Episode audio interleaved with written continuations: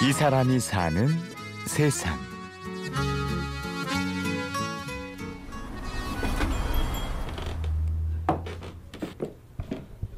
낡은 나무 계단을 한 걸음 한 걸음 올라가 봅니다.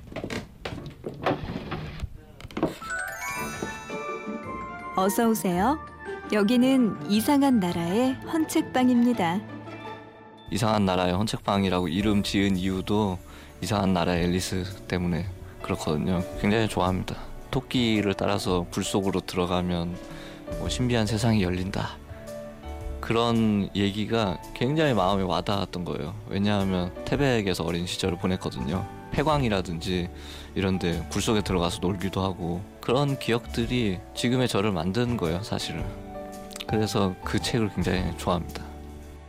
책으로 사방이 둘러싸인 이상한 나라. 윤성근 씨가 만든 꿈의 공간입니다. 지금은 안 나오는데 예전에는 굉장히 좋아했습니다. 전화번호부 그리고 사전 또 성경책 그런 류를 되게 좋아했어요. 일단 글자 많고 책이 면지가 얇잖아요. 그래서 굉장히 오래 읽을 수 있고 책을 좋아하니까 책에 관련된 일을 해야겠다고 생각이 들어서 출판사에서 일을 하다가 큰 헌책방에서 직원으로 생활을 하다가 2007년부터 이상한 나라의 헌책방을 운영을 하게 된 거죠. 하루 종일 읽고 또 읽고 책을 사랑하는 사람에게 이만큼 행복한 일이 있을까요? 하지만 성근 씨가 처음부터 헌책방을 운영했던 건 아닙니다. 대학도 전공은 IT 쪽이고요. 회사에서 계속 컴퓨터 관련 일을 했습니다. 일한 걸로 따지자면 거의 한 10년 정도 한 것 같네요. 저는 2002년에 저로서는 굉장히 큰 일이 있었는데 그게 바로 종로서적이 폐업을 했거든요. 아주 어렸을 때부터 추억이 서린 장소면서 저의 어떤 가치관과 이런 거에 거의 7, 8 정도는 종로서적에서 이루었다고 봐도 과언이 아닌데 거기가 문을 닫으니까 굉장히 충격을 받았고요. 그렇게 되니까 더 이상 회사에 다니고 싶은 그런 마음이 없어지는 거예요. 평생 유지될 것 같았던 그런 큰 책방도 하루아침에 없어지는 걸 보고서는 나에게도 그런 일이 일어날지도 모르겠다는 그런 생각이 들기 시작하니까 책을 좋아하니까 그래서 책방을 열기로 마음먹었다는 성근 씨. 그런데 왜 하필 헌책방이었을까요? 간단해요. 새 책방은 내가 원하는 책만 팔 수는 없거든요. 그런데 헌책방을 하면 내가 원하는 책만 팔 수 있으니까 운영을 하는 사람에게는 매력인 거죠. 어떤 분들은 헌책방에 있는 책들이 뭐 쓰레기랄지 버려진 책들 이렇게 인식하고 계신 분들도 많은데 사실은 그 반대거든요.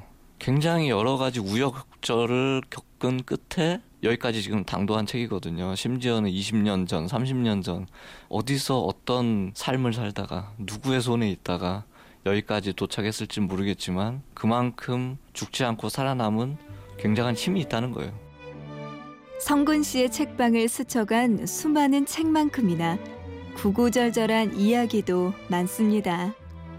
별의별 사연들이 다 있는데 헤어지자면서 편지를 보내는 경우가 있어요. 책에다가 써가지고 황석영 객지라는 책에다가 이별 편지를 쓴 내용이 굉장히 생각이 나네요. 빽빽하게 편지를 썼는데 마음이 아주 아리더라고요.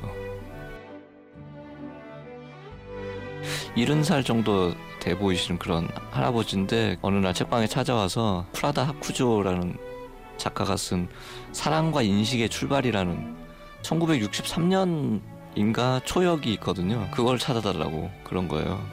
이제 젊었을 때 좋아하는 여자분이 있었는데 책에서 어떤 구절을 베껴가지고 연애 편지를 썼는데 잘 됐나 봐요. 나중에 헤어졌지만 그분이 이른 살이 넘으신 지금 그 첫사랑이 생각이 난 거죠.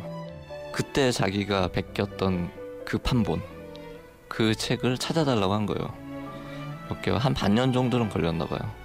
그래서 그 책을 찾아서 드렸는데 당시 그 할아버지가 갖고 있었던 책은 아닌데 본인이 베껴 썼던 그 구절에 똑같이 누군가가 밑줄을 쳐놓은 거예요. 할아버지가 이 사람도 나처럼 어떤 아름다운 연애를 하고 있었구나 하시고 굉장히 고맙다고 하면서 받아가셨던 그런 생각이 나네요. 그 책이 비싼 건 아니었어요. 하지만 그런 사연은 돈으로 따질 수 없을 만큼 비싼 거죠. 날마다 새 것이 쏟아져 나오는 시대지만 시간이 흐를수록 더 빛이 나는 존재들이 있습니다. 제각각의 사연을 품고 있는 헌책처럼 말이죠. 책방을 10년 후든 20년 후든 30년 후든 이 모습 그대로 유지하는 것 그것이 저의 꿈입니다.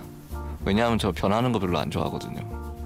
세상이 이것저것 다 빠르게 변화하는 시대라고는 하지만은 변하지 않는 것도 어느 정도는 있어야 된다고 생각이 들거든요.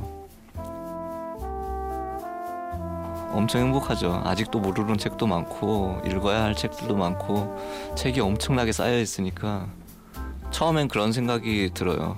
책을 읽으면 읽을수록 아 내가 뭔가를 좀 더 알아가는구나. 그런데 이젠 더 이상 내가 어 좀 알고 있구나 이런 게 아니라 아 내가 이렇게 모르고 있었구나 하는 그런 느낌이 드는 거예요. 참 값진 보물인 것 같아요. 그걸 깨닫지 못하면은 결국은 남 앞에서 아는 척할 수밖에 없는 거거든요. 이 사람이 사는 세상. 행복한 헌책방 주인장 윤성근 씨를 만났습니다. 취재 구성의 김보람, 내레이션의 구운영이었습니다. 고맙습니다.